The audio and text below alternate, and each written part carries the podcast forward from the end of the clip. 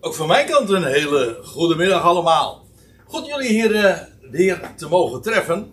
En dat op deze eerste zondag van het nieuwe jaar 2024. En in aansluiting bij wat zojuist uh, naar voren werd gebracht. Uh, ook ik wens jullie alle het goede. En bovenal een gezegend 2024 met uitsluitend uitroeptekens. Ja. Uh, maar dan zou je de vraag kunnen stellen natuurlijk, uh, waarom heb je er hier dan een vraagteken bij gezet? Nou, dat heeft een reden en dat is omdat ik eigenlijk vanmiddag graag eens duidelijk wil maken en ook dat het helder uit de verf gaat komen. Wat bedoelen we nou eigenlijk wanneer we spreken over zegen, zegenen, het werkwoord, of uh, dat iets, of in dit geval een jaar, gezegend is.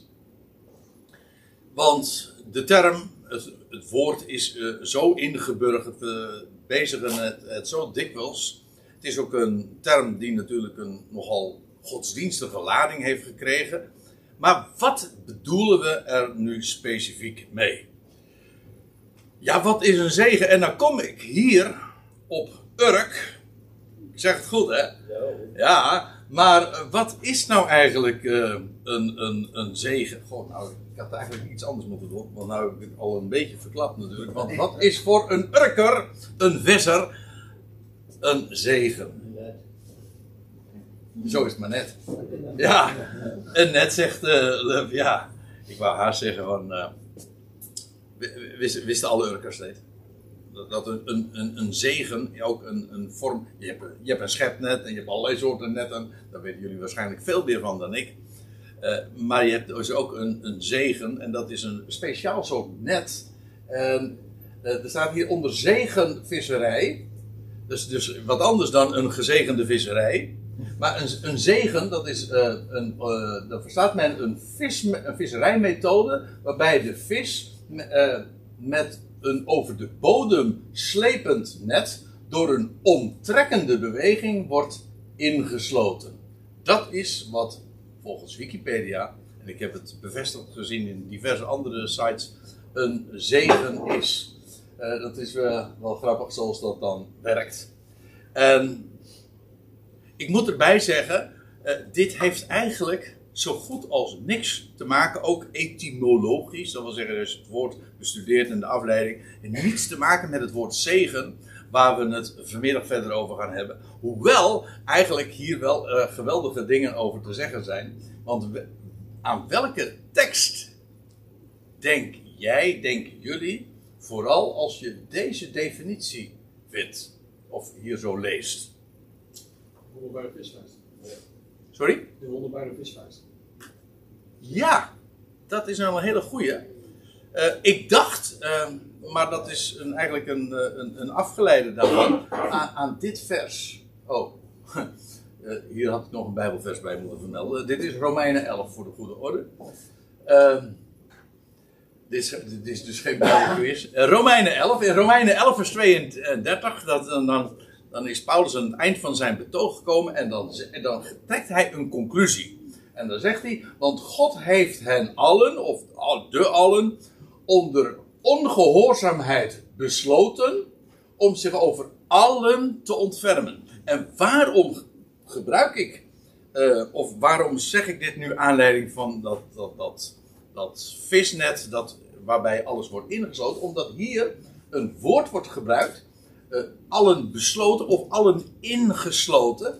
En dat woord wordt ook gebruikt in Lucas 5, vers 22. Uh, sorry, nou ja, nou 22, vers, uh, vers 6. daar lees je inderdaad, dat is niet de zogenoemde wonderbare visvangst. daar zijn er trouwens meerdere van. maar hier lees je, dat is in die geschiedenis van Petrus, dat, hij, dat ze de hele nacht hebben gevist. En, nou ja, en dan lees je dat al die vissen eh, ingesloten waren in het net. Zeggen, dan is er geen ontkomen aan. En die gedachte vind ik geweldig. God, eh, zoals vissen ingesloten kunnen zijn in het net en gevangen daarin zijn, zo is de hele mensheid gevangen in ongehoorzaamheid. God heeft de hele schepping, of eigenlijk de hele mensheid, daar gaat het specifiek over, heel de mensheid uh, besloten in, of ingesloten, of ja, gevangen, onontkoombaar, onder ongehoorzaamheid. We zijn allemaal Adamieten en we zijn allemaal stervelingen, we zijn allemaal zondaren, hebben niet voor gekozen. We zijn ingesloten. Nou, God heeft allen onder ongehoorzaamheid besloten. Waarom? Om zich over allen te ontfermen. En zo onvermijdelijk als het eerste is, zo onvermijdelijk is het laatste. En het loutere feit dat we allemaal zondaren en stervelingen zijn, dat stemt nou niet werkelijk blij. Integendeel, dat is. Uh, maar het is een gegeven. En dat is precies de, het spiegelbeeld van de redding. In Christus is ook de, de, die ontferming en het leven en de rechtvaardiging onvermijdelijk. Dat is uh, een geweldige evangelie. Dus ja, uh, naar aanleiding van zo'n zegennet kun je ook een, een, prachtige bijbelstudie houden. Maar goed, ik dacht ik ben op Urk. Dus dat vind ik toch wel een mooie aanleiding om eventjes dat toch gezegd te hebben. En dan gaan we nu vervolgens uh, naar, dat, naar het woord zegen. Maar dan in de betekenis zoals we het nu uh, vooral uh, willen bespreken. Dus niet in de professionele visserijbetekenis. Dat is een, wat, dat is heel andere gedachte. Oké, nou, en er zijn een aantal dingen die ik graag eens naar voren wil brengen. Ik begin gewoon heel simpel bij het bij het woord zegen. Wat is dat nou eigenlijk? Nou, in Nederlands uh, is dat, in, in Duits trouwens ook.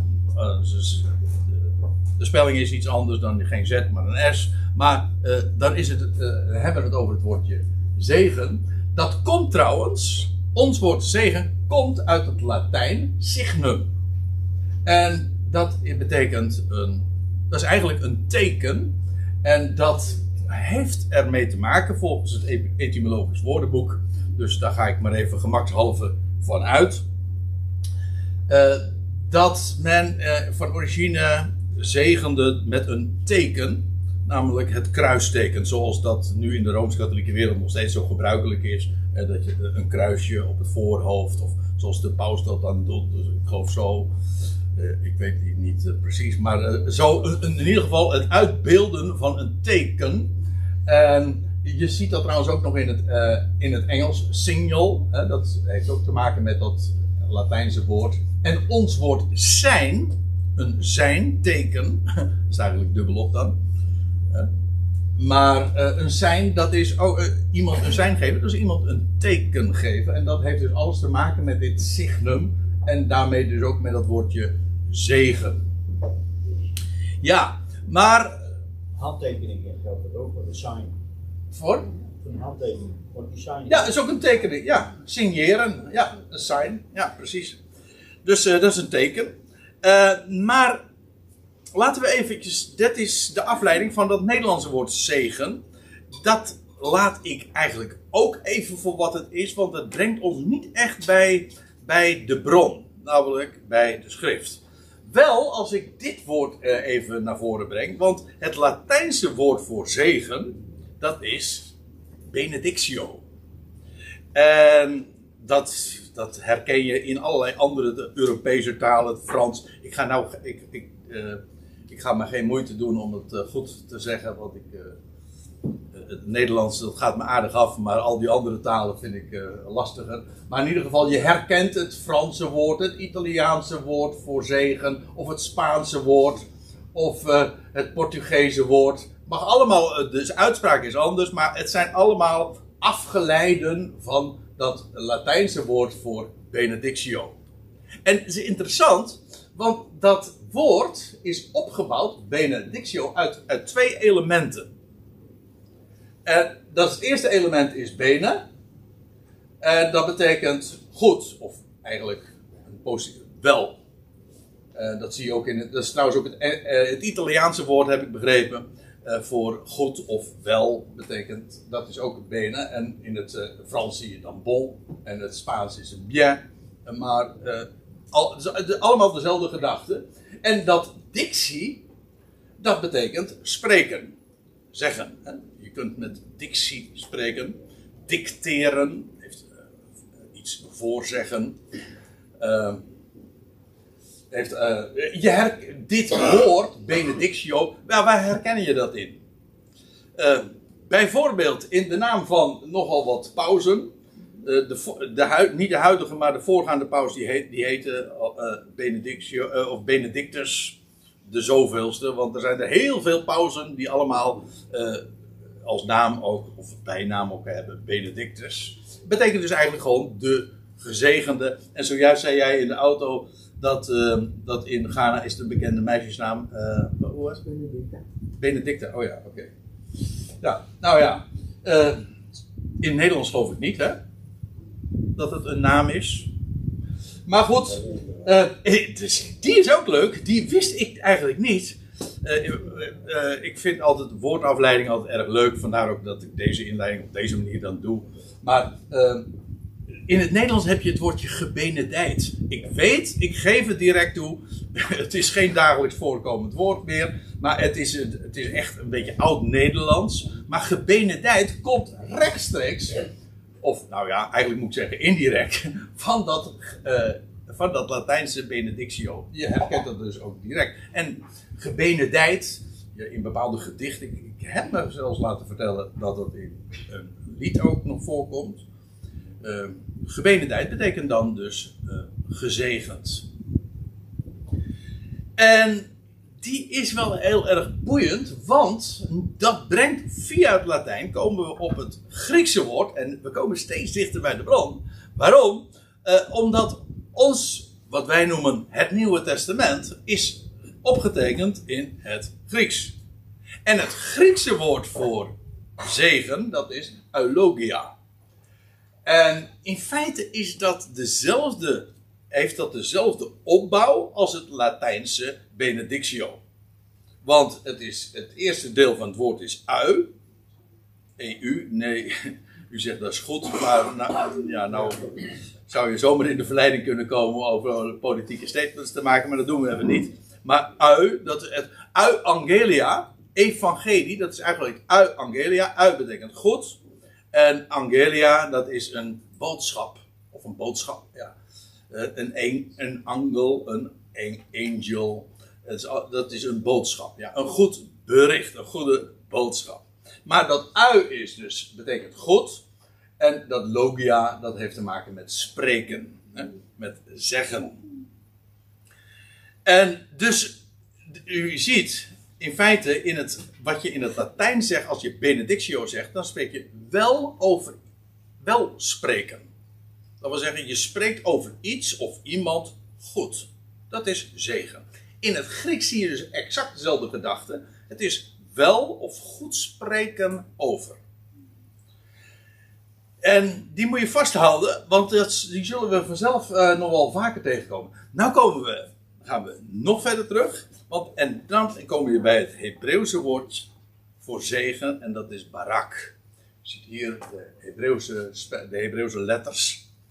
En dat herkennen we ook eh, in eh, nogal wat, of, ja, diverse namen, ook in de Bijbelse zin. Want u kent het beter wellicht dan dat u misschien zou denken. Eh, nou, bijvoorbeeld, aan waar, waar, waar denk je dan? Barack Obama. Ja, zo, dat is, ja, dat is ook. Ja, dat is, ja, Barak. Er zijn ook nogal wat Hebreeuwse of eh Israëlische politici die, hoe heet die, Barak, hoe heet die?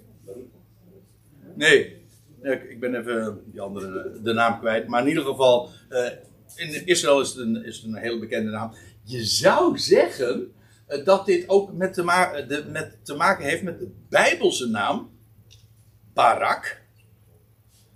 En dan, moet ik, dat, nou wordt het misschien een beetje ingewikkeld, maar dat is niet zo. Je had, je had die, pro- die man, ehm, die in de lijn van, of die samen met eh, Deborah toen streed. Hè? De, de- het was de generaal, zeg maar, eh, onder leiding van Deborah eh, in Richter 4. Maar dat, je zou zeggen, oh, maar dat is hetzelfde. Dat betekent dus gezegen. Nee, dat is net weer even wat anders. Want je hebt namelijk, dit is een ander, die, deze barak in Richteren 4 en 5.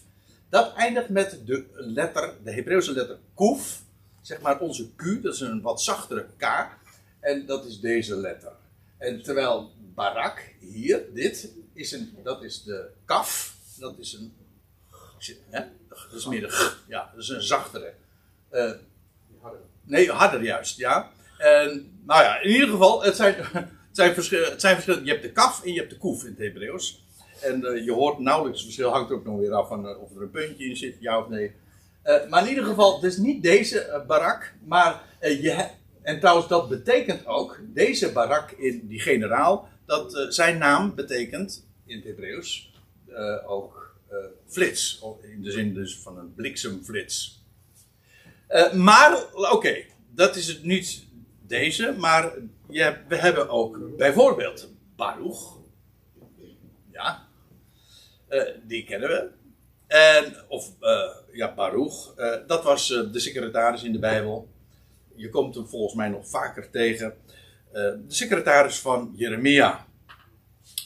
En, en Baruch betekent dus inderdaad gezegend. En er is, eh, er is nog één, Berechja. En ik heb me laten vertellen dat hier op Urk heb je een middelbare school. En dat heet Berechja. En dat betekent gezegend. Berech, eh, ja. En ja, dat die uitgang heeft te maken met de naam van God. Yahweh. Dus betekent gezegende van Yahweh. Dat is Berechja. Hij was trouwens de vader van Zacharia, de profeet. Ik bedoel, ja, de profeet. In Zacharia 1 vers 1, de zoon van Ido, geloof ik. In ieder geval, dat is dus eh, Barach. Maar oké, dat zijn nog wat, eh, wat inleidende aantekeningen. De echte betekenis daarvan is dat het is afgeleid van het woord voor knielen. Van een werkwoord knielen. En daarmee dus ook van knie. Het is niet, het is, in het Hebreeuws zie je hetzelfde fenomeen dat het woord voor knie en knielen, net zoals bij ons, eh, direct aan elkaar verwant zijn. Ja, als je knielt, ja, dan, dan buig je je knie. Toch? Ehm, maar daar is, dat is eigenlijk wat barak is. Dat is geknield.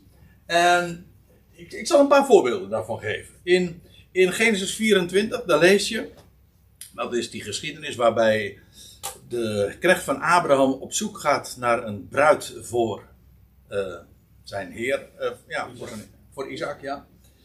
En dan lees je dat hij eh, in, dat, in, midden in het verhaal, hij liet de kamelen neerknielen buiten de stad bij een waterput tegen de avond. Maar hier staat, je ziet het gewoon, dat woord barak. Dat is het woord wat er gebruikt wordt. En ehm, deze vind ik ook erg mooi. In Jezaja 45, daar lees je dat God dat doet. Dat lees je maar een paar keer. Dat er van Gods wegen een eed gezworen wordt. Maar in Jezaja 45 eh, is daar een van die voorbeelden van dat, eh, dat God zelf zegt, bij monden van Jezaja, want ik heb gezworen bij mijzelf. Je zweert altijd bij de Allerhoogste. Als God dus zweert, dan zweert hij bij zichzelf, want hij is de Allerhoogste. Dus, want ik heb gezworen bij mijzelf. Waarheid is uit mijn mond uitgegaan. Een woord dat niet zal worden herroepen. Dat voor mij elke knie, en dat is dit woord weer, barak, eh, dat elke knie zich zal buigen en dat bij mij elke tong zal zweren. God belooft dit niet alleen, hij zweert het. En later lees je dat apostel Paulus dit aanhaalt en dan zegt hij van, ja, opdat in de naam van Jezus, Yeshua, de naam Yahweh is redder, elke knie zal buigen en elke tong zal beleiden. Jezus is Heer. We hebben het zojuist gezongen ook, hè?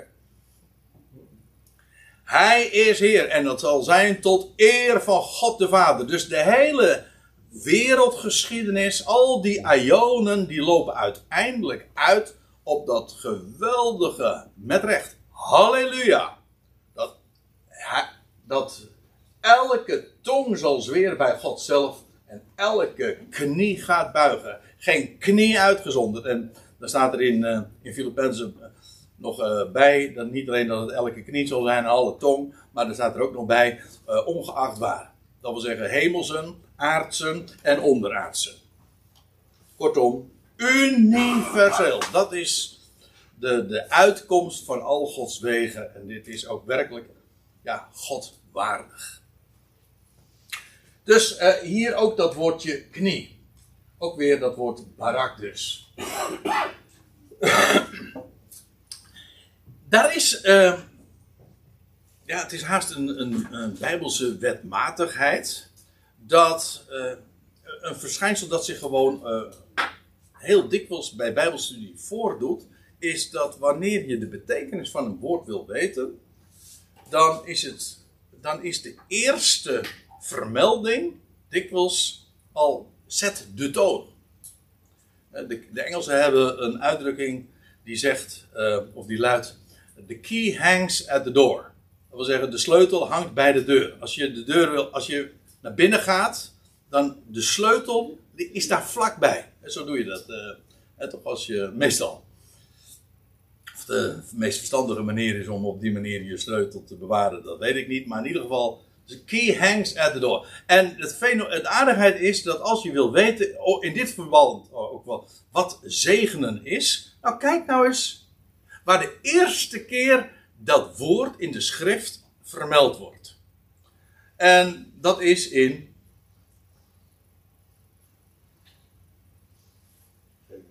Genesis 1. Ja, Genesis, ja, in Genesis, ja. En, en wel in Genesis 1. Eh, al het allereerste hoofdstuk, dan komt het meteen al een paar keer voor.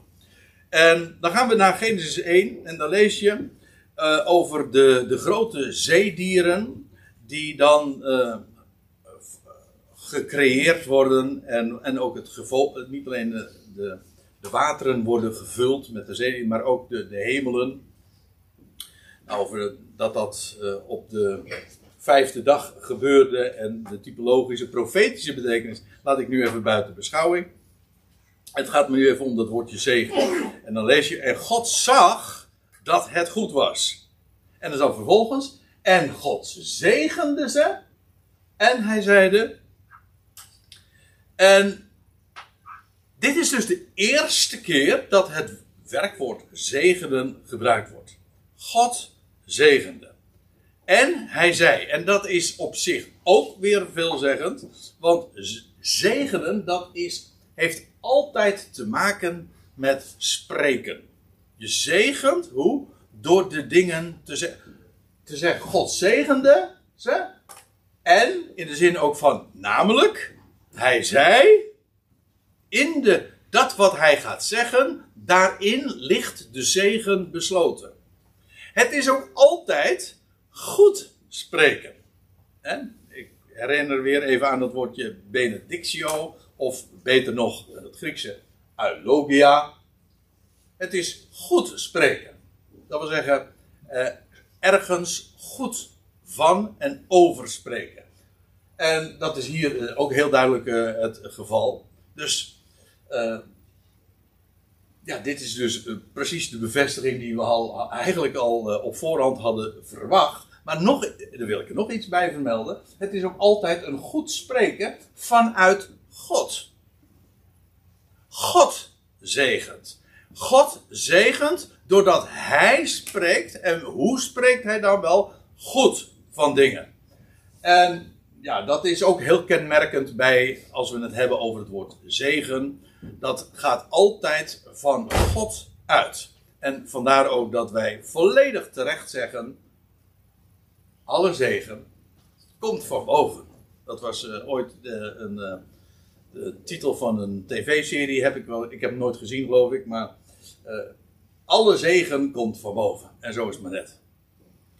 Niet van anderen, maar niet van mensen. Alle zegen komt van boven. Dat zegt, eh, iets soortgelijks vind je trouwens nog. Is als u een tekst daar ook veel voor wil hebben. Want u wil graag natuurlijk de bonnetjes. Die had ik er eigenlijk even bij moeten vermelden. Maar in Hebreeën 7 vers 7. Daar lees je dat het is onwedersprekelijk. Dat het mindere door het meerdere wordt gezegend. Daar zit nog iets, een heel verhaal aan vast. dat laat ik nu even terzijde. Het gaat me nu om het feit dat zegen altijd, eh, altijd, eh, hoe, zeggen ze dat? Eh, ja, ja, van boven, maar er is een mooi woord voor. Hè? Top down. Nee, hè? Top down. Eh, dat is het woord wat ik zocht, ja. Het zegen is altijd top-down. Dat wil zeggen, het komt van boven Vanaf de vanaf. Ja, vanaf de kansel. Wordt hier gezegd. Nou, dat, dat is eigenlijk wel eh, een opmerkelijk ding. Nou, je het toch zo zegt. Ik bedoel, dan is hij dus de meerdere, hij, hij verheft zich als de meerdere. In feite is dat wel het verhaal. Een, in de, nou ga- ga- gaan we iets eh, onaardigs zeggen. Het is het begin van het jaar, dus ik heb nog tijd genoeg om het weer goed te maken, zeg maar. maar in de, een zegen mag in, de Rooms-Katholieke wereld nog alleen maar uitgesproken worden door een priester. En dat is altijd per definitie ook weer, dat is ook top-down, dat is heel, heel hiërarchisch ingesteld. Uiteindelijk komt dat via via de aanstelling uit Rome, dat zeggen door de paus. Maar, en de protestanten die zeggen wij hebben daar afstand van genomen, wij zijn niet Rooms. Maar weet u dat het in de protestantse wereld net zo goed is? Daar mag de zegen ook alleen maar worden, of officieel worden uitgesproken door iemand die ingesteld en aangesteld is als predikant. En dan kan je, heb je, krijg je dus het verhaal dat een, een, eh, een ouderling of zo, die mag zomaar niet in de protestantse kerk de zegen uitspreken. En zelfs een, eh, een, een, eh, iemand in theologische opleiding mag dat ook niet. Nee, dan moet je al helemaal moet je, moet ingezet zijn. Ik weet, weet niet exact hoe dat dan in zijn werk gaat. Maar in ieder geval moet je officieel tot dominee, tot predikant zijn bevestigd. Dan pas mag je de zegen uitspreken. Zodat daarbij wel degelijk ook de gedachte is. eh, dat maar niet iedereen zomaar kan zeggen. Nee, de zegen komt van boven. In feite is daarmee dus het is in feite een, een heel hiërarchisch eh, gedachte van alleen maar iemand die boven het, het volk staat. Boven, als geestelijke boven de leken. eh, is het, eh, is het, die zijn bevoegd om te zegenen. In feite verheft daarmee de predikant zich. Niet alleen maar omdat hij op de kansel staat, maar hij verheft zich wel degelijk daarmee boven degenen die hij aanspreekt en toespreekt. Die geeft hem dan bevoegdheid. Eh, dat is dan uiteindelijk toch weer de, de synoden. Die zo- Ja, de synoden. dat is dus God niet. Nee, nee, zeker niet. Nee, het is, nee, het is in feite, het is, het is, een, het is, een, he- het is gewoon onvervalst klericalisme, zoals dat heet. Hè? Gewoon je, een, de klerus, hè? Sorry. De, de, de geestelijkheid, de geestelijkheid die een aparte positie inneemt boven de leken, laos, hè? het volk. De dominee zegt wel, verheft uw harten tot God en ontvang de zegen die ik in zijn naam op u. Ja, en, eh, al, maar, als, maar het loutere feit dat alleen hij dat mag en al, zomaar een willekeurige kerklid niet, geeft al aan dat hij daarmee dus boven het volk staat. Dus het is wel degelijk, het is niet zo één is uw meester en één je alles uit broeders. Nee, er is dus een geestelijkheid. Eh, Oké, genoeg erover. Hè? Dat is net veel, hè? Dat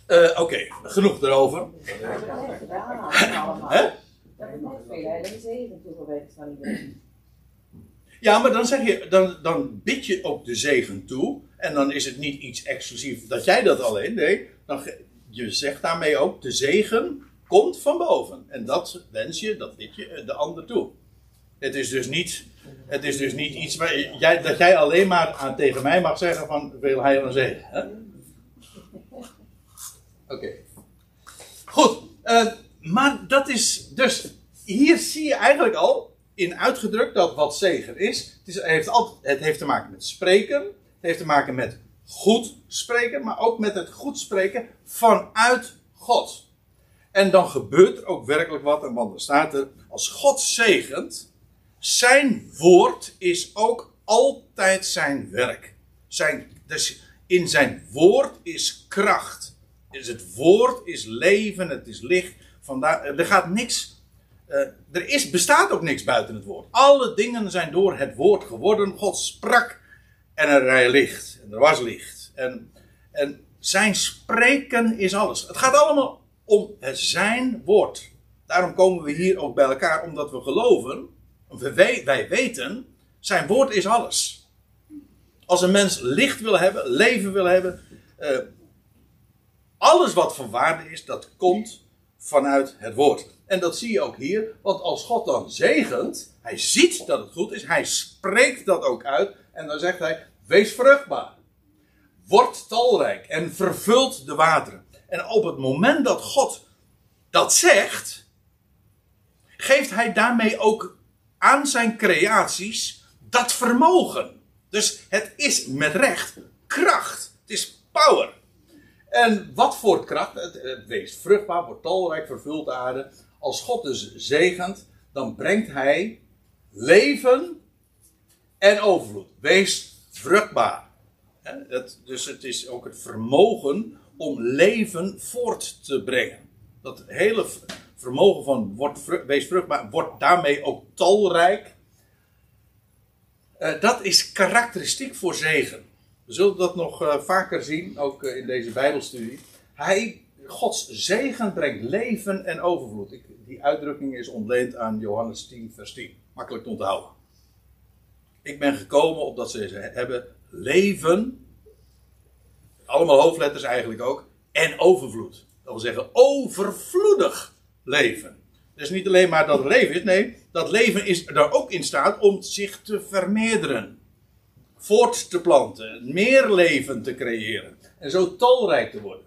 Het is echt, het is leven, ja, maar overvloedig. God is een God van overvloed. En op het moment dat hij zegent, dan geeft hij daarmee leven op een overvloedige, uh, royale wijze. Hij, wees vruchtbaar, wordt tolrijk, vervult de wateren in de zeeën en het gevolgde wordt tolrijk uh, op de aarde. Uh, de tweede vermelding is in hetzelfde hoofdstuk, die wil ik er dan ook meteen even nog bij pakken. Daar lees je in verband met de mensheid. Dan staat er, naar Gods beeld schiep hij hem, Adam, enkelvoud trouwens, mannelijk en vrouwelijk schiep hij hen. Um, ik, heb dit, al vaker al aangegeven dat op het, ik, uh, dit is de MBG-vertaling en op het moment dat ik het cursief veer, cursief uh, opteken of laat zien, dan is iets gewijzigd, want er staat in de MBG-vertaling man en vrouw schiep hij, hij hen. Er staat niet man en vrouw, er staat mannelijk en vrouwelijk mag ik, mag ik natuurlijk nu niets meer zeggen. Hè? Dat, want we zijn inmiddels geloof ik 78 uh, genders. Maar de schrift kent mannelijk en vrouwelijk. Meest bazaal licht, duisternis. Genesis 1 wemelt van dat soort contrasten. Maar mannelijk, vrouwelijk. Mannelijk en vrouwelijk schiep hij hen. En dat is goed. Zo is het. Zo is het bedoeld. En God zegende hen. En God zeide. Je ziet weer. Hoe zegent God? Wel, doordat hij zijn mond opent, hij spreekt. Zegenen is dus altijd ook een goddelijk spreken. En ook hier weer, wees vruchtbaar en word talrijk. En dat is sowieso gegaan, hè. En daarom zitten we hier nu. Ja, met zoveel, uh, uh, zoveel miljarden mensen. Sommige mensen zeggen dat is veel te vol. Dat is helemaal niet waar hoor. Maar, hè? Ja, hier ook. Ja. ja. Maar uh, wees vruchtbaar en uh, word talrijk. Ook hier weer leven en overvloed. Dat is, dat is wat de zegen van God altijd ook met zich meebrengt. En om nog eventjes daar uh, nog, nog iets, wat voorbeelden van te geven. In, in dat zegenen inderdaad het zegenen is per definitie het uitspreken van van zegen. In Genesis 49, daar lees je dat, dat is dat hoofdstuk dat Abraham, nee, Abraham zijn kleinzoon, Jacob, op zijn sterfbed ligt. En hij leunde, staat er, op het uiteinde van zijn staf. Een beeld van opstanding. Hij geloofde in opstanding. En dan lees je dat hij die zegen uitspreekt over zijn twaalf zonen. En dan staat er, en dit is wat hun vader, dat is Israël, Jacob dus, uh, over hen gesproken heeft toen hij hen zegende. Ieder zegenende hij, zegende hij sorry, eh, met een eigen zegen. Dat wil zeggen, hij gaf aan elke zoon iets specifieks weer. Het is een, ook hier weer, een goddelijke aanzegging. En daarmee eh, verbond hij ook een woord. Gods woord verbindt zich dan met zo iemand. Jacob ja, was daarbij eigenlijk alleen maar de, de, de vertolker daarvan. En bijvoorbeeld tegen Juda zegt hij: eh, de, de, de heerserstaf, de scepter zal van Juda niet wijken. Nou, da- daarmee wordt hem iets gegeven. En dat hoort specifiek bij hem, een eigen zegen. En hoe, hoe kwam dat bij, bij die twaalf zonen terecht? Wel, doordat dat wordt uitgesproken. Dit zie je trouwens ook wat, eh, wat Isaac deed. Hè? Eh, Toen Isaac, eh, dat is een hele, is iedere keer een toestand als, als bij het weggeven van de zegen. Want eh, dat, dat zag je ook bij Jozef, die zijn beide zonen ging zegenen. Nee, Jacob, die de zegen zou uitspreken. Ja, en nou ja, dan vind je die verwisseling plaats. Maar ook denk aan Jacob en Esau. Ja, wie zou de zegen krijgen? De eerstgeboorte zegen. En gaat Genesis 27 ook over. En, en wat dacht u van Biliam? Die helemaal uit een ver land gehaald werd door die koning. En, ehm, en dan, eh, dan moet, wordt Biliam eigenlijk ingehuurd om het volk te vervloeken, maar dat lukt hem niet. Het lukt, en, en hij, zeg, hij zegende eh, het volk. Hij kon, hij kon ook niet anders. Hij sprak goed. Hij moest, of hij werd geacht het volk te vervloeken, maar dat kon hij helemaal niet. En God gaf hem een mond en hij sprak. Net als, eh, zoals God aan die ezel een, een mond gaf. En hij sprak. Ja, dat is goddelijk vermogen. En dan gaan we nog een- nog een ander voorbeeld geven. Nummer 6, waarbij je ook leest over de zegen die aan Israël gegeven wordt. Trouwens, Luk, je had het net over de zegen die, een, eh, die de predikant aan het einde van de kerkdienst, meestal in de ochtenddienst geloof ik, eh, dan geeft. Dat is de hoge priesterlijke zegen. Dus dat, zijn, dat is, eh, dan halen ze aan dat wat er in nummer 6 gezegd wordt. En dan lees je, spreek tot Aaron en zijn zonen, zo zult gij de Israëlieten zegenen. Dus dit wordt tegen, tegen de hoge priester en zijn eh, nageslacht gezegd. De hoge priester zou Israël zegenen. En u weet het, in de plaats van Israël is de kerk gekomen. En in plaats van een hoogpriester hebben wij nu dominees. En die mag dus nu aan het volk, het kerkvolk, eh, de zegen geven. Ik hoop dat u de ironie hoort. Want dit is natuurlijk bizar. Het is, het is belachelijk en het is, het is het omdraaien van het woord. Maar eh, zo zult gij de Israëlieten zegenen en dan krijgen die bekende woorden, prachtige woorden trouwens. Eh, zo zult gij de Israëlieten zeggen, Jaweh, zegene u en behoede u. Jaweh, doe zijn aangezicht over u lichten en zij u genadig. Hier, zegen betekent dat God behoedt. Ja, zegen betekent dat hij zijn aangezicht doet lichten. En daarmee ook genade geeft.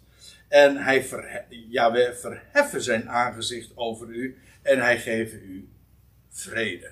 Dat is wat zegen uitwerkt en bewerkt. En zo zullen zij, Aaron en zijn zonen, de hoge priesters, zo zullen zij mijn naam op de Israëlieten leggen en ik zal hen zegenen.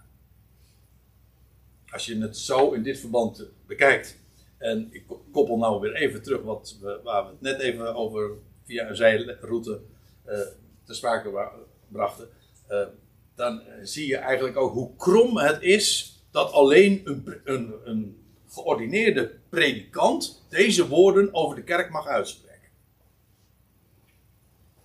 Terwijl het zo uitdrukkelijk wordt eh, geformuleerd wie dit zou zeggen, over wie dit zou zeggen.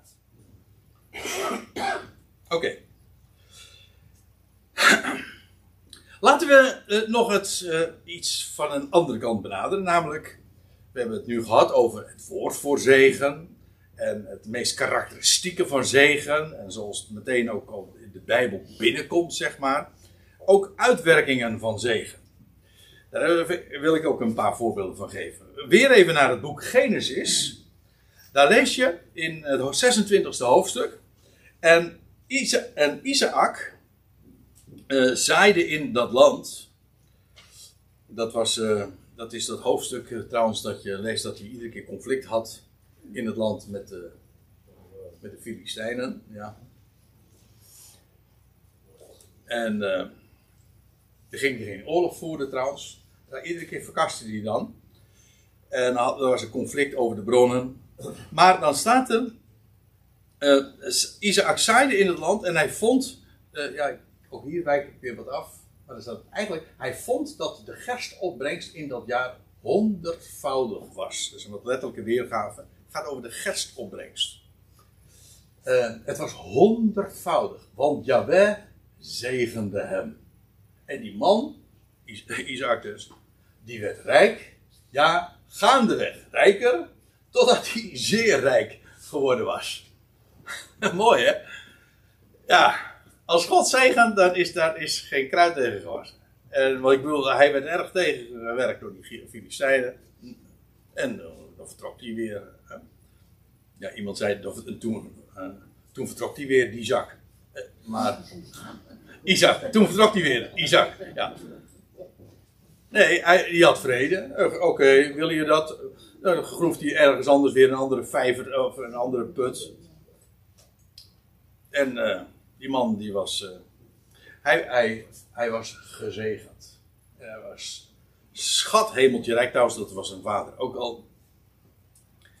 En hoe dat komt, nou daar gaan we het zo meteen nog even over hebben. Maar ook hier weer uh, leven en overvloed. Want de gerstopbrengst in dat jaar was honderdvoudig. Dat is bizar. Zoals dat. Uh, ja, maar als God zegen, dan, is, dan geeft hij leven en overvloed. Trouwens, ik moet erbij zeggen, het was de gerstopbrengst. Ik, daarom eh, benadruk ik het ook even, omdat gerst in de Bijbel een type is van de opstanding van Jezus Christus. Want hij stond, Jezus Christus stond op op de dag van de eerstelingsschoof van de gerstoogst. Zodat de gerst en de gerstoogst, het begin daarvan, uh, model staat voor de dag dat Jezus Christus uit de doden opstond. Leven en overvloed. Ja, ja daar heb je het weer. Heb ik er nog een? Ja, die, vind, die is ook heel mooi. Ook in het boek Genesis. Dan lees je dat Jozef eh, inmiddels in Egypte is, verkocht door zijn broers, miskend. Ja, en hij was, hij was verkocht als slaaf. En dan zou je zeggen, nou ja, dat is uh, in een hele beroerde positie. En het werd trouwens nog beroerder. Want toen was hij daar in het huis van Potifar. En toen werd hij vervolgens weer uh, ja, vals beschuldigd. zodoende kwam hij in, uh, in een ander huis van, van Potifar. Ik, zeg, ik zeg het goed hoor. En dan lees je dat hij nou, in de gevangenis belandt, ja. Maar dan, als hij dan in het huis van Potifar is, dat is, dit is nog Genesis 39 vers 5, van het ogenblik af dat hij, Potifar, gaat het over, hem, dat is Jozef, over zijn huis en over alles wat hij bezat had aangesteld, want Potifar had kennelijk al gauw in de gaten, die Jozef, dat is een man die ik, eh, die ik heel goed kan gebruiken en die eh, de bekwaamheid heeft, de wijsheid, het vermogen om dit te leiden.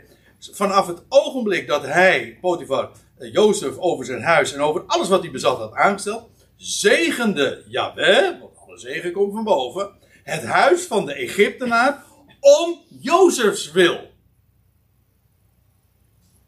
De zegen van Jahweh rustte op alles wat hij deed, zowel in het huis als op het veld. Ook dat was onvermijdelijk. En waarom was het, ging het zo goed in het huis van Potifar? En in alles wat daarmee uh, gerelateerd was. Nou, dat ging zo goed, omdat uh, allemaal vanwege Jozef. En ik zeg, ik geef expres ook dit voorbeeld, omdat dit spreekt van ja, de tijd dat Jozef verworpen is door zijn broeders en ook in de verborgenheid verblijft. Ja, de meeste, wi- ik bedoel, zijn, zijn familie wist niet eens dat hij in leven was. Nou, het, eh, even eh, gewoon kort door de bocht. Jozef is hiermee, ik hoop dat ik voor de meesten nu niet echt eh abacadabra spreek, maar eh, dit, eh, Jozef is hierin eh, een type van Jezus Christus. Miskend door zijn broeders, in de verborgenheid, dat is de tijd waarin hij nu is. Hij is weliswaar Heer, en, en, maar niettemin, eh hij wordt totaal nog niet herkend. Hij is verborgen, ja. Ja, oh, die wilde ik ook nog zeggen. Eh, in feite, hij wordt gezegend. Kent, eh, eh, kent u de Engelse uitdrukking eh, blessings in disguise? Ik, het heeft bij mij erg lang geduurd voordat het kwartje viel. Want ik verstond vroeger al, ik heb jarenlang deze term verkeerd beluisterd. Blessing in disguise dacht ik, blessings in disguise of zo. In de luchten. Dacht ik dat, ik dat dat betekende dat dat een gedachte was. Maar totdat ik het las. En toen dacht ik, wacht, wacht is dat blessings in disgu- disguise? Maar blessings in disguise is een Engelse term. En dat betekent dus letterlijk eh, zegen in vermomming. Een vermomde zegen. Engelsen gebruiken de term eh, heel vaak. Ik, eh, je komt hem regelmatig tegen. Moet er maar eens een keer opletten. En men bedoelt daarmee, ik heb, ik heb eventjes de definitie opgezocht. Schijnbaar ongeluk dat uiteindelijk goede resultaten oplevert. Dat is blessings in disguise. En je mist de bus, ik noem maar wat. En je ontmoet je levenspartner. Daardoor.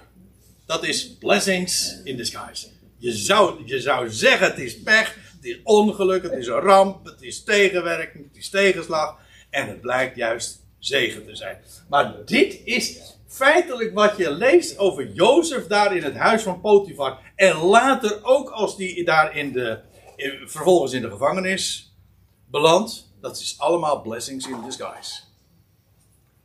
Dat wil zeggen, het was zegen, terwijl je voor het oog was leek het helemaal geen zegen. Maar dat is ook heel karakteristiek. Ik geloof dat inderdaad God ons vandaag ook zegent in disguise. Dat wil zeggen, vermomd.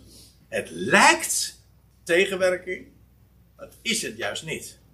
En dan kom ik toch weer, ja, je citeerde het zojuist. Eh, wij denken dat het minnen zijn, of in, niet- ik- niet wij, wij weten beter natuurlijk.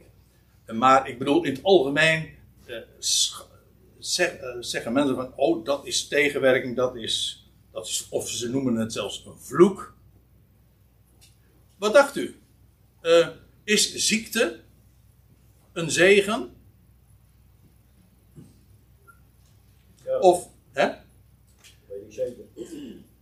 Nou, het, ik wil het straks trouwens nog wat, eh, wat specifieker beantwoorden. Maar er zijn zeker, er zijn zoveel dingen die, eh, die, die de schijn hebben van ons tegen te zijn. En als tegenslag en als, als, haast als vloek komen. In werkelijkheid is het zegen in vermomming. Op een verborgen wijze zegent God. Dat is heel karakteristiek ook voor de tijd waarin wij leven. Ik kom er straks nog even op terug. Ik, ik, ik wil het eerst nog eventjes nog wat, eh, wat, wat andere teksten noemen. Ja, eh, nog eentje. Die mag zeker ook, als we, het hebben over zegen, niet onvermeld blijven. Eh, dat is Spreuken 10, vers 22. De zegen van Yahweh, die maakt rijk. Zwoegen voegt er niets aan toe. Amen. Ja, als je weet trouwens, eh, idee hebt van ja, de hele boodschap van genade, dan is dit ABC natuurlijk. God is genadig. Hij geeft. Hij maakt rijk. En de werken van de mens, die zet hij allemaal aan de kant. En als hij zegent, dan word je een rijk mens. Ja, dat kan heel letterlijk zelfs zijn, zoals in het geval van Abraham en ieder. Maar in ieder geval ook geestelijk sowieso. Ja. En eh, eh, als er hier staat toegevoegd en niks, dat betekent zegen komt uitsluitend van boven. En niet, het is, niet, het is nooit een combinatie. Het is niet van God zegen en eh, wij moeten wel een beetje meehelpen. Nee, hij zegent. En dat maakt rijk. En denk nou niet dat. eh, denk, denk nou niet dat als, als God wil. Als, laat ik het zo zeggen. Als God wil dat jij rijk wordt. Dan word je rijk. En. En.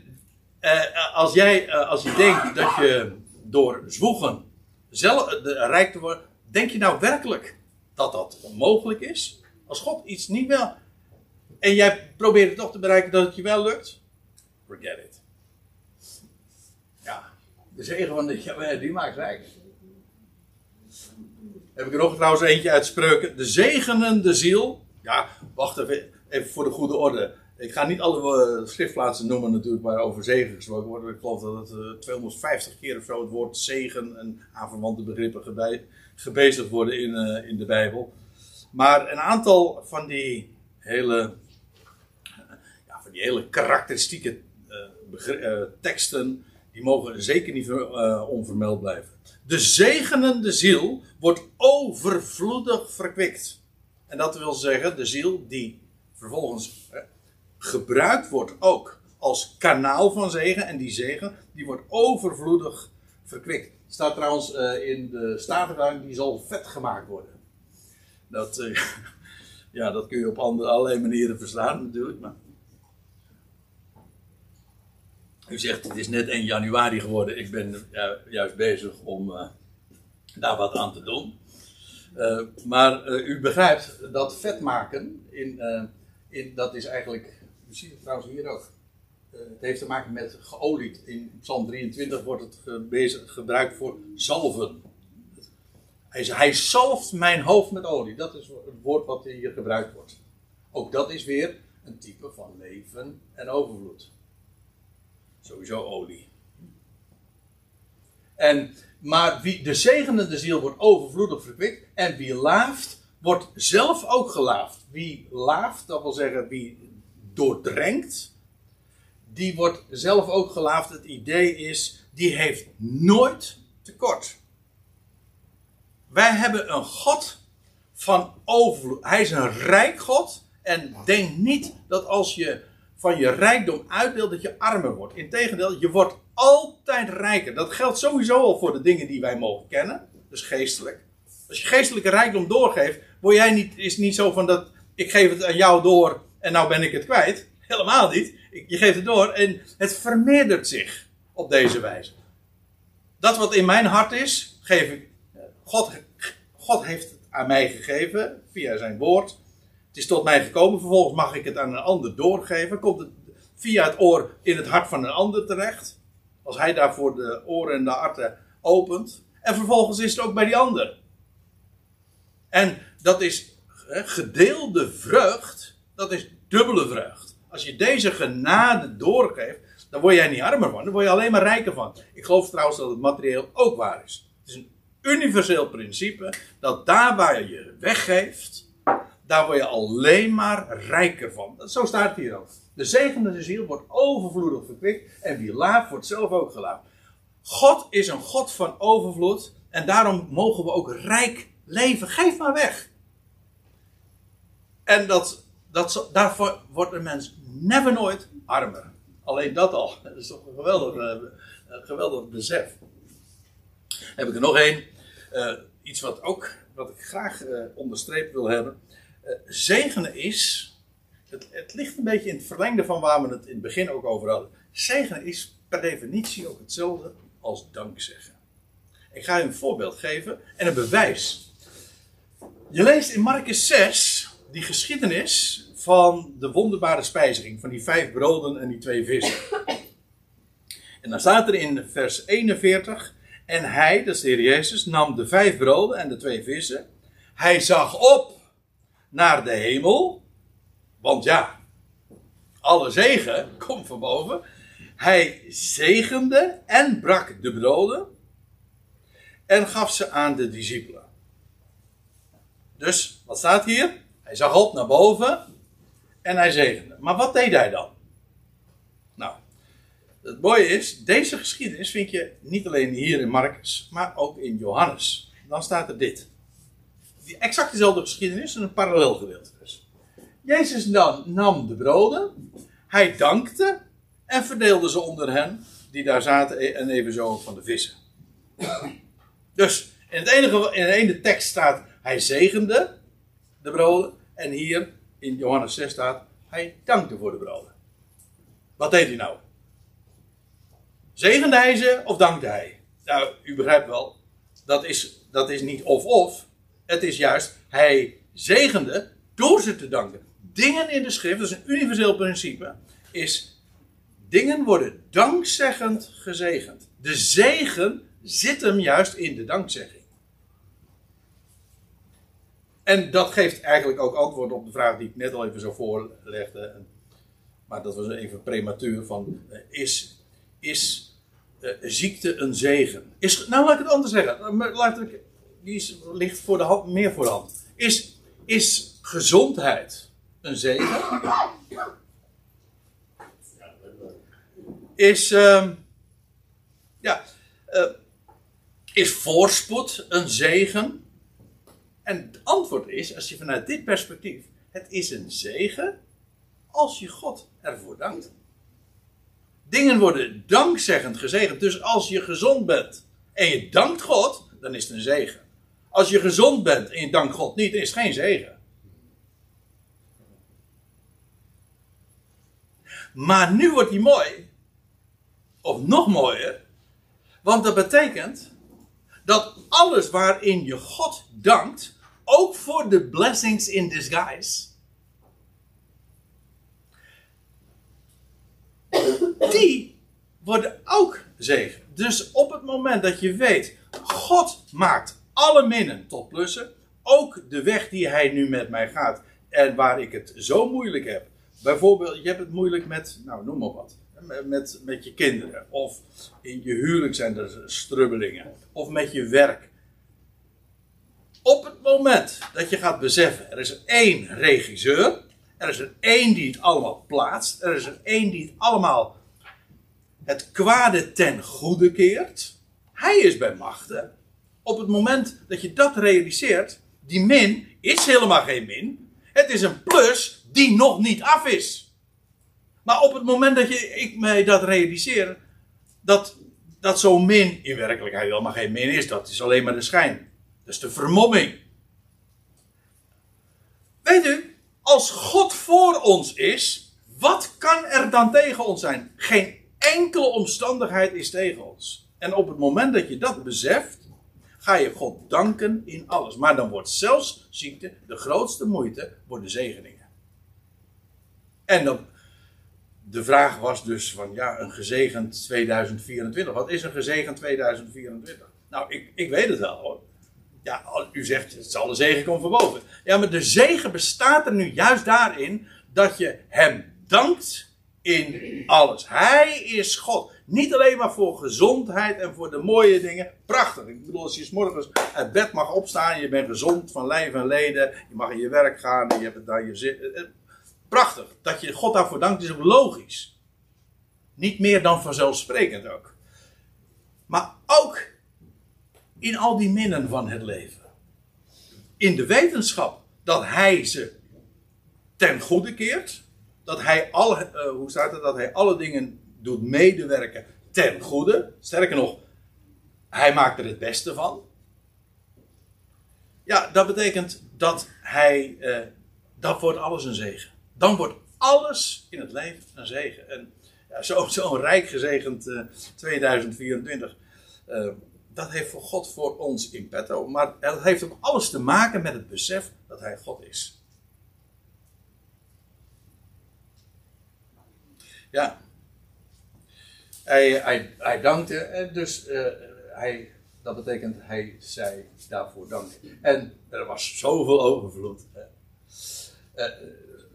Ze aten van de, van, de, van de broden en van de vissen, van de twee vissen en er was meer dan genoeg. Leven en overvloed, daar heb je het weer. Ja. En zo, oh, daar waren er dat was ook nog een leuke. Er twaalf korven over. Dat is, dat is nog in feite de, deze hele geschiedenis van daar op die berg. eh, heeft alles te maken met de tegenwoordige tijd. En uiteindelijk, er is nog een geweldige zegen. Ook nog voor Israël, voor de twaalf. Ik had gehoopt dat ik daar ook nog wat op in kon gaan. Maar ik zie dat het eh, hoog tijd wordt om, eh, om te gaan, naar het einde te gaan. Maar ik heb toch nog een paar teksten. Heb je nog even? Eh, Oké, heel even. Oké. Ehm, dit is trouwens ook een, dit is ook een bewijs. Eh, 1 Korinthe 14. Daar lees je over in de samenkomst dat daar mensen zijn die. Nou ja, daar gaat in 1 Korinthe 14 over. Die spreken in talen. In een vreemde taal die zij niet kennen. Maar ja, als de rest ook het, eh, die taal ook niet kent. dan betekent dat niemand er wat aan heeft. En dan staat er. Want anders, indien gij zegent met uw geest. Dat wil zeggen. Eh, het is weliswaar geestelijk, maar je hebt geen idee van wat het betekent. Hoe zal iemand die als toehoorder aanwezig is, op uw dankzegging zijn amen spreken? Hij, hij weet immers niet wat gezegd. Dus ja, dat, wat, wat is er zinvol aan om in een taal te spreken die de anderen niet kennen? Maar daar gaat het me nu even niet om. Het gaat mij om het, over, om het punt dat hier staat: indien gij zegent. Hoe zal iemand die als toehoorder aanwezig is, op uw dankzegging zijn amen uitspreken? Waarmee gezegd is, zegenen is dus dankzeggen. Exact hetzelfde. Het zijn, zijn termen die gewoon onderling uitwisselbaar zijn. Ja, nou dan wil ik tenslotte nog eh, u wijzen op Efeze 1. Want we hebben het gehad over, eh, ja, over allerlei aspecten van, van, van zegen, maar de, eh, in, in Efeze 1 waar Paulus optekent alles wat wij hebben ontvangen in Christus. Daar zegt hij in, meteen eigenlijk al in de aanvang iets buitengewoon belangrijks. Dat is dit. Dan begint hij zo. Gezegend zij de God en Vader van onze Heer Jezus Christus. En wat betekent dat? Als je God zegent, betekent dat je goed spreekt van Hem. Het komt trouwens ook uit Hem voort. Maar eh, je spreekt goed van God. En er staat erbij. Gezegend zij de God en Vader van onze Heer Jezus Christus. Die ons zegent. Die, dat slaat op God. Die ons zegent in elke geestelijke zegen. De MBG-vertaling heeft dit gereduceerd. En heeft daarvan gemaakt van. eh, die ons zegent met allerlei geestelijke zegen. Maar dat staat er niet. Er staat elle, die ons zegent met in elke geestelijke zegen. Dus er is geen geestelijke zegen die ons wordt onthouden door God. Hij geeft dat. Elke geestelijke zegen. Maar waar? Te midden van de hemelsen. Er staat in de MBG-vertaling in de hemelse gewesten. Maar is letterlijk te midden van de hemelsen. En waar is dat dan? Wel in Christus. Hij is daarboven. In hem zijn wij gezeten. En, en in hem worden wij gerekend. En alles wat God aan Christus Jezus heeft gegeven, dat deelt hij met de Ecclesia. Schitterend onderwerp. En eh, ja, dat betekent, we hebben zo'n oneindige overvloed, maar dat ligt allemaal daar. En dat is ook wel een groot verschil met Israël. Dat is, dat is het laatste wat ik erover wil zeggen. Want eh, aan Israël zijn, eh, zijn aardse zegeningen beloofd. hè. Je leest dat in Deuteronomium 28. hè, Dat, eh, nou ja, dan lees je bijvoorbeeld dit. Eh, in Deuterono- Deuterono- Deuteronomium 28 lees je: De volgende zegeningen zullen over u komen en uw deel worden, indien gij luistert naar de stem van de Heere uw God. Gezegend zult gij zijn in, in de stad en gezegend op het veld. Gezegend zal zijn de vrucht van uw schoot, de vrucht van uw bodem, de vrucht van uw vee, de worp van uw kinderen, de dracht van uw kleinvee. Gezegend zullen zijn uw mand, uw baktrog. Gezegend zult gij zijn bij uw ingang. Gezegend zult gij zijn bij uw uitgang. De Heer zal over u de zegen gebieden in uw schuren, in alles wat ge onderneemt. Hij zal u zegenen in het land dat de Heer uw God u geven zal. Dit zijn zegeningen die aan het volk van Israël in het land zijn toegezegd. Aardse zegeningen. Is dat ons beloofd? Nee. Dat is ons niet beloofd. Ik weet, het, dat wordt wel heel dikwijls, ook weer vanuit die theorie van dat wij het eigenlijk het geestelijk Israël zijn, eh, op ons van toepassing gedrag. Wij genieten, zoals we hier zitten, misschien heel veel aardse zegeningen, maar dat is niet wat ons beloofd is. Ons is beloofd, dit. El, ons beloofd is ons gegeven. Elke geestelijke zegen, en wel in Christus. En waar is dat? Daarboven. Niets is daarvan uitgesloten. En ja, en waar het vooral ook om gaat, ook in 2024, we gaan ontdekken hoe schat hemelrijk we zijn, met recht, hoe schat hemelrijk we zijn in Hem. Daar hebben we geen idee van. Dus, ja. Ik hoop dat het daarmee ook iets concreter is geworden. Wat we, dan, wat we misschien in aanvang eh, ons niet zozeer realiseren als we dat dan zeggen. Een gezegend 2024. Het is, eh, als we het licht van de schrift daarop werpt, dan wordt het duidelijk en wordt het kra- eh, heel krachtig en ook een, in- krijgt het een enorme impact. Een gezegend 2024. Amen.